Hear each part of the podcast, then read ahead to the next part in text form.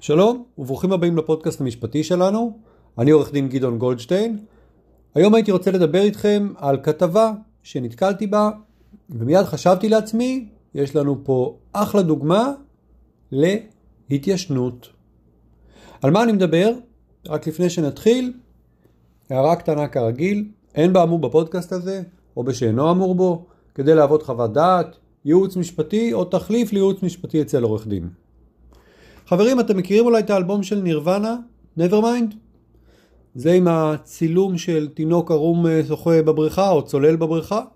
אחלה שירים אגב, ולדעתי האלבום הכי טוב שלהם.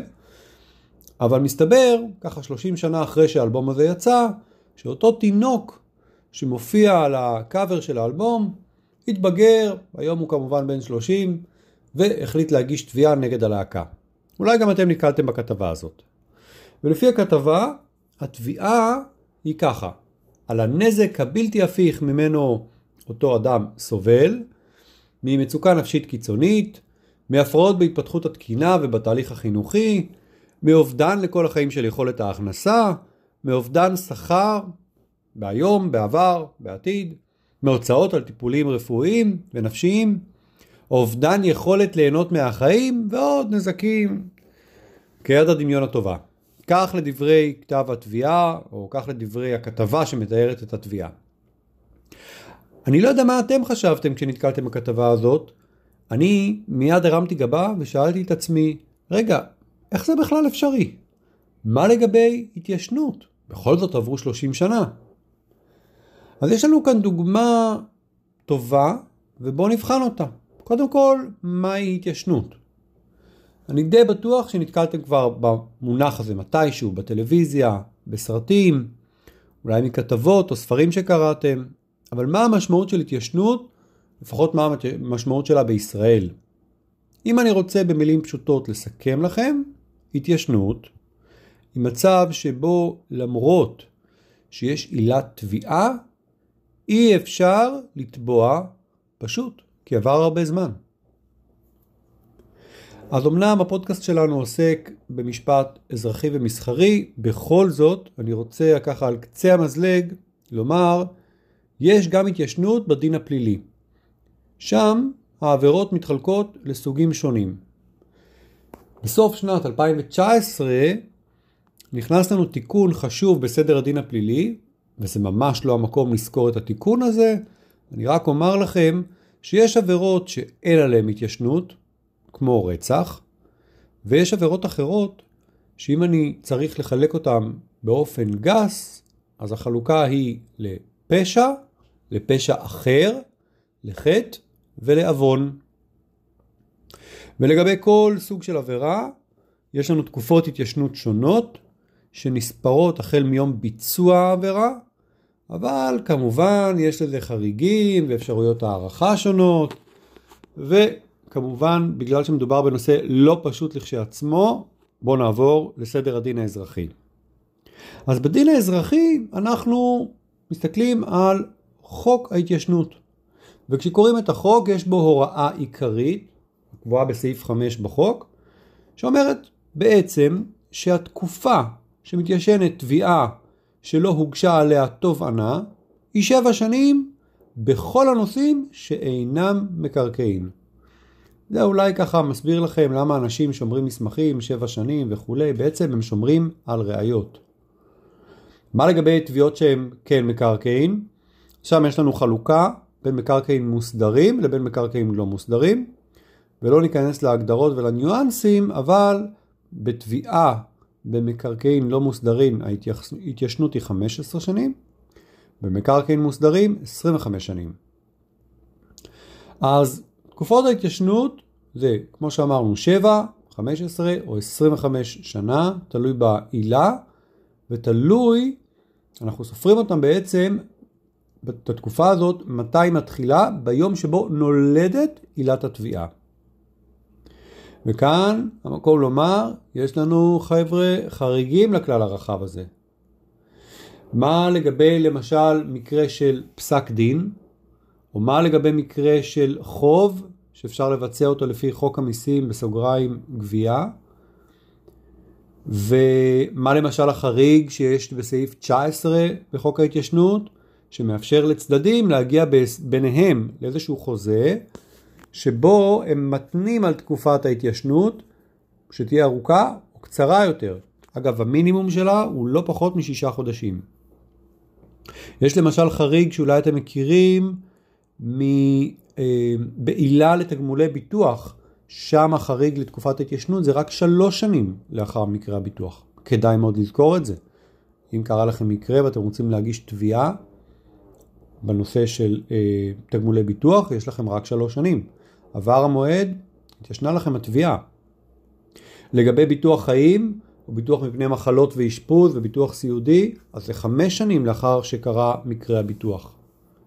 יש לנו חריג נוסף, או בעצם חוק אחר, נקרא חוק האחריות למוצרים פגומים, וגם שם יש לנו תקופת התיישנות של שלוש שנים בלבד. וכך יש לנו עוד ועוד חריגים, בין אם זה בחוקים, בין אם זה בדין. אחד החריגים שאני אה, השתמשתי בו, לפחות בתביעה אחת, ואני, מאוד מעניין אותי, החריג הזה הוא היעדר התיישנות כשמדובר באיזושהי עוולה שהיא נמשכת. עוולה שלמעשה אפשר לראות אותה כמתחדשת מדי יום. אבל מה בכלל הרציונל שלנו להתיישנות? מה הטעם, מה הסיבה שנותנים את הטענות האלה ומכירים בטענות האלה? אז לגבי הנתבעים, אנחנו רוצים לאפשר לנתבע להתגונן כראוי. במהלך השנים יכול להיגרם איזשהו נזק ראייתי כשהנתבע מאבד ראיות שיכולות להוכיח את חפותו. אוקיי? סיבה נוספת, אנחנו רוצים לאפשר לנתבע ולאחרים שרוצים, למשל במקרה של חברות, רוצים להשקיע בו או בחברה או לעשות איתם עסקים, להעריך את הסיכוי שאותו נתבע יתבע בלי להתחיל לבדוק יותר מדי שנים אחורה מה קרה לו. אוקיי? דיברתי איתכם על נזק ראייתי והסיפור הזה של לשמור על מסמכים במשך שבע שנים. אז אנחנו רוצים גם לאפשר לאנשים לדעת מתי הם יכולים להיפטר מראיות, ממסמכים ישנים, מתי הם יכולים לבטח את עצמם מפני תביעות בעלות נמוכה יותר. אוקיי? לגבי תובע יש גם רציונל. תובע שמחכה וממתין ומאחר בהגשת תביעה, נתפס בעצם כפחות ראוי וכמי שאפילו ויתר על הזכויות שלו באיזשהו מקום. אגב, יש גם אינטרס ציבורי.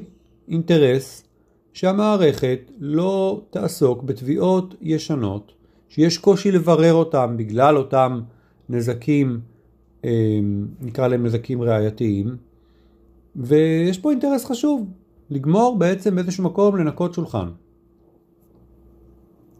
אמרנו שהתיישנות היא נמדדת 7, 15 או 25 שנה בהתאם לעילת התביעה, אבל אמרנו גם שמונים את התקופה הזאת, שימו לב, מהיום שבו נולדה עילת התביעה.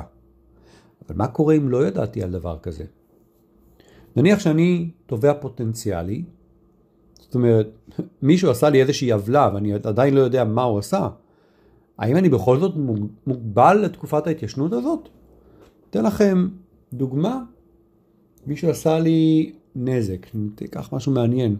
יש לי שטח, אדמה, איזשהו מגרש שקניתי פעם, אבל הוא רחוק מאיפה שאני גר, אני לא רואה אותו, ומסתבר שמישהו פלש אליו.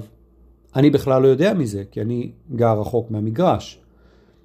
אבל אחת לכמה שנים אני בא ומבקר ורואה שהכל בסדר, ופתאום אני רואה שמישהו שפלש אליו. אז האם אני מוגבל ל-25 שנה מהיום שאותו בן אדם פלש לי לשטח? האמת שאם זה מגרש, אז אני אפילו מניח שזה מקרקעין לא מוסדרים, ככה הנחה שלי, ואז זה בכלל 15 שנים ולא 25. אז אם אני מוגבל ל-15 שנים שאם במהלכן לא הגשתי תביעה, אני גם לא אוכל להגיש תביעה, אני מנוע בגלל התיישנות?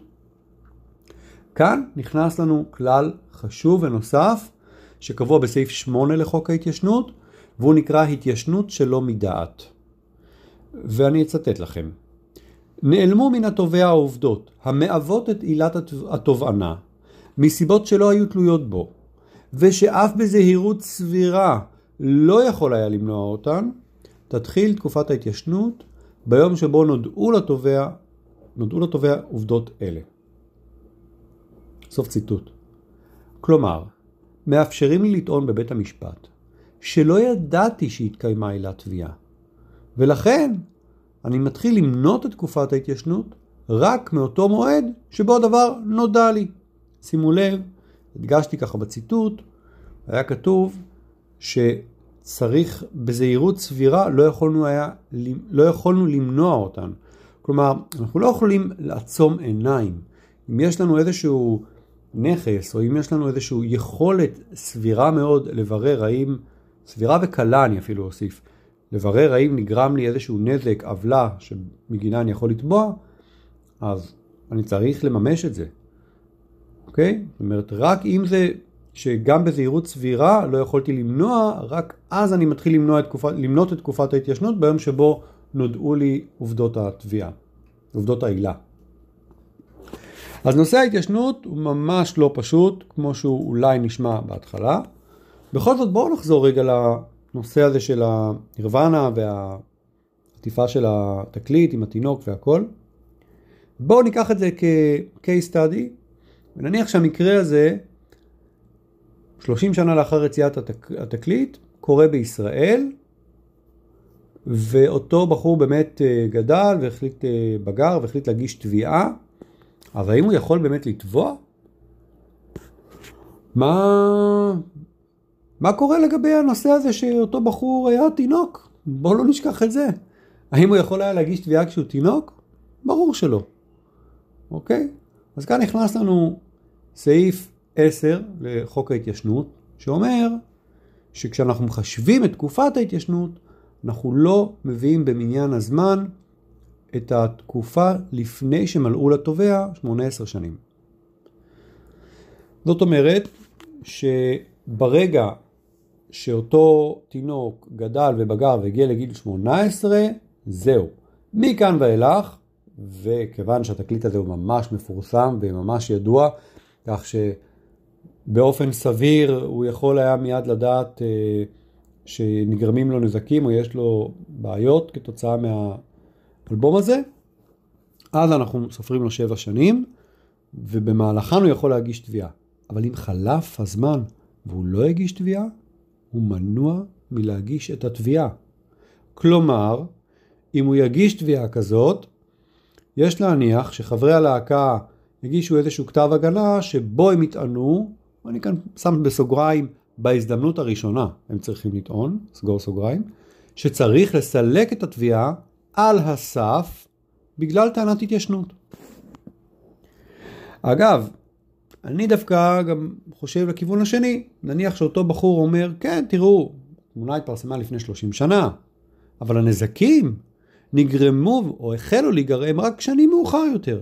רק שאותו בן אדם בגר, ואז התחילו אנשים לשייך אותו, אה, להקביל אותו כאדם בוגר לאותו תינוק שבתמונה, אז הוא התחיל לסבול ו- ולהינזק את כל הנזקים שהוא מתאר בכתב התביעה.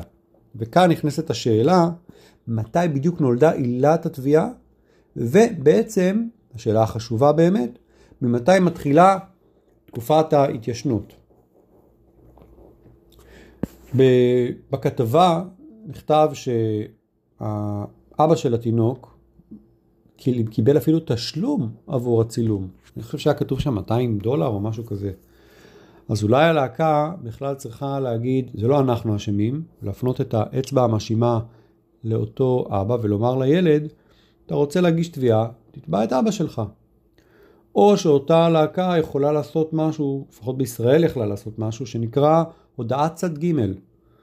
אני לא אכנס בדיוק מה זה, אבל הלהקה תטען, אתה תובע אותנו, אבל למעשה מי שאשם הוא אבא שלך. אז אנחנו נגיש נגדו הודעת צד ג', נצרף גם אותו לתביעה, ואם ייקבע שאנחנו חייבים לשלם, אז אנחנו טוענים שאבא שלך הוא שצריך לשלם פיצוי. הוא מוזמן להתגונן במהלך הניהול של התביעה שלנו. יש דבר כזה, נקרא הודעת צד ג'.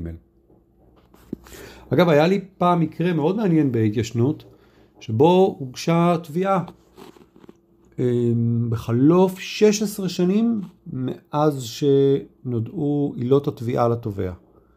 עברו 16 שנים ופתאום הוגשה תביעה ובאמת אפשר לראות במקרה הזה את כל החריגים, את כל הסיבות ללמה מכירים את טענת התיישנות, איך הם פתאום מול העיניים התרחשו לנו. והטענה שטענו שנגרם כאן נזק ראייתי מאוד גדול, כי אחרי 16 שנה כבר לא החזקנו, הנתבעים כבר לא החזיקו תיעוד שיכול להראות למה הם לא אשמים, או למה בעצם אה, צריך לדחות את התביעה, אבל רק בטענה הזאת, טענת סף של התיישנות, השופטת קיבלה את הטענה ודחתה את התביעה על הסף, בגלל הנזק הראייתי שנגרם, בגלל שעברה תקופת ההתיישנות. אז בואו נסכם. נניח שידעתם מה התיישנות וחשבתם שבעיקרון היא שבע שנים, היום אתם מבינים שיש לא מעט חריגים ויש גם לא מעט מקום לפרשנות. למשל, מקרקעין מוסדרים, תקופת התיישנות של 25 שנה, למשל, לשאול את השאלה ממתי נודע לנו עלילת התביעה, ורק אז, מאז להתחיל למנות את תקופת ההתיישנות. צריך לאבחן מהי עילת התביעה, ואולי לטעון שמדובר בטענה שלא התיישנה. כלומר, נודעה לנו לא ביום שקרה המקרה, אלא בעצם כמה, כמה שנים אחר, אחר כך, או חודשים אחר כך, כמו במקרה של אותו ילד שבגר, ורק כשהוא נהיה מבוגר בעצם הוא התחיל לאבד את אובדן כושר ההשתכרות שלו. בואו לא נשכח, עילת התביעה, אחת הטענות שלו, אובדן כושר השתכרות. זה לא קרה כשהוא היה תינוק, זה קרה כשהוא בגר, והתחילו לעשות איזושהי הקבלה על העובדה שהוא התינוק שמופיע ב, על העטיפה של האלבום, והנה אותו תינוק שמופיע בעירום היום מנסה בעצם אה, לקבל עבודה. הסברתי גם שאנחנו לא סופרים תקופות מסוימות. למשל, באותו מקרה של אה, נירוונה, אנחנו לא סופרים את העובדה שהתינוק הזה בגר עד גיל 18, אנחנו לא סופרים מועדים. מגיל 18, שם אנחנו מתחילים לספור. שבע שנים. ואמרנו שיש גם חוקים שבהם תקופות ההתיישנות קצרות יותר. ראינו לדוגמה את תגמולי ביטוח, זהו, אז נושא ההתיישנות הוא ממש לא פשוט, אבל הוא בהחלט מעניין, וקיבלנו אחלה דוגמה לדבר הזה. עכשיו כל מה שנותר לנו זה לעקוב אחרי התביעה, ונראה מה קורה, אולי נמשיך באיזה פרק אחר. תודה רבה, אני עורך דין גדעון גולדשטיין, מקווה שנהנתם.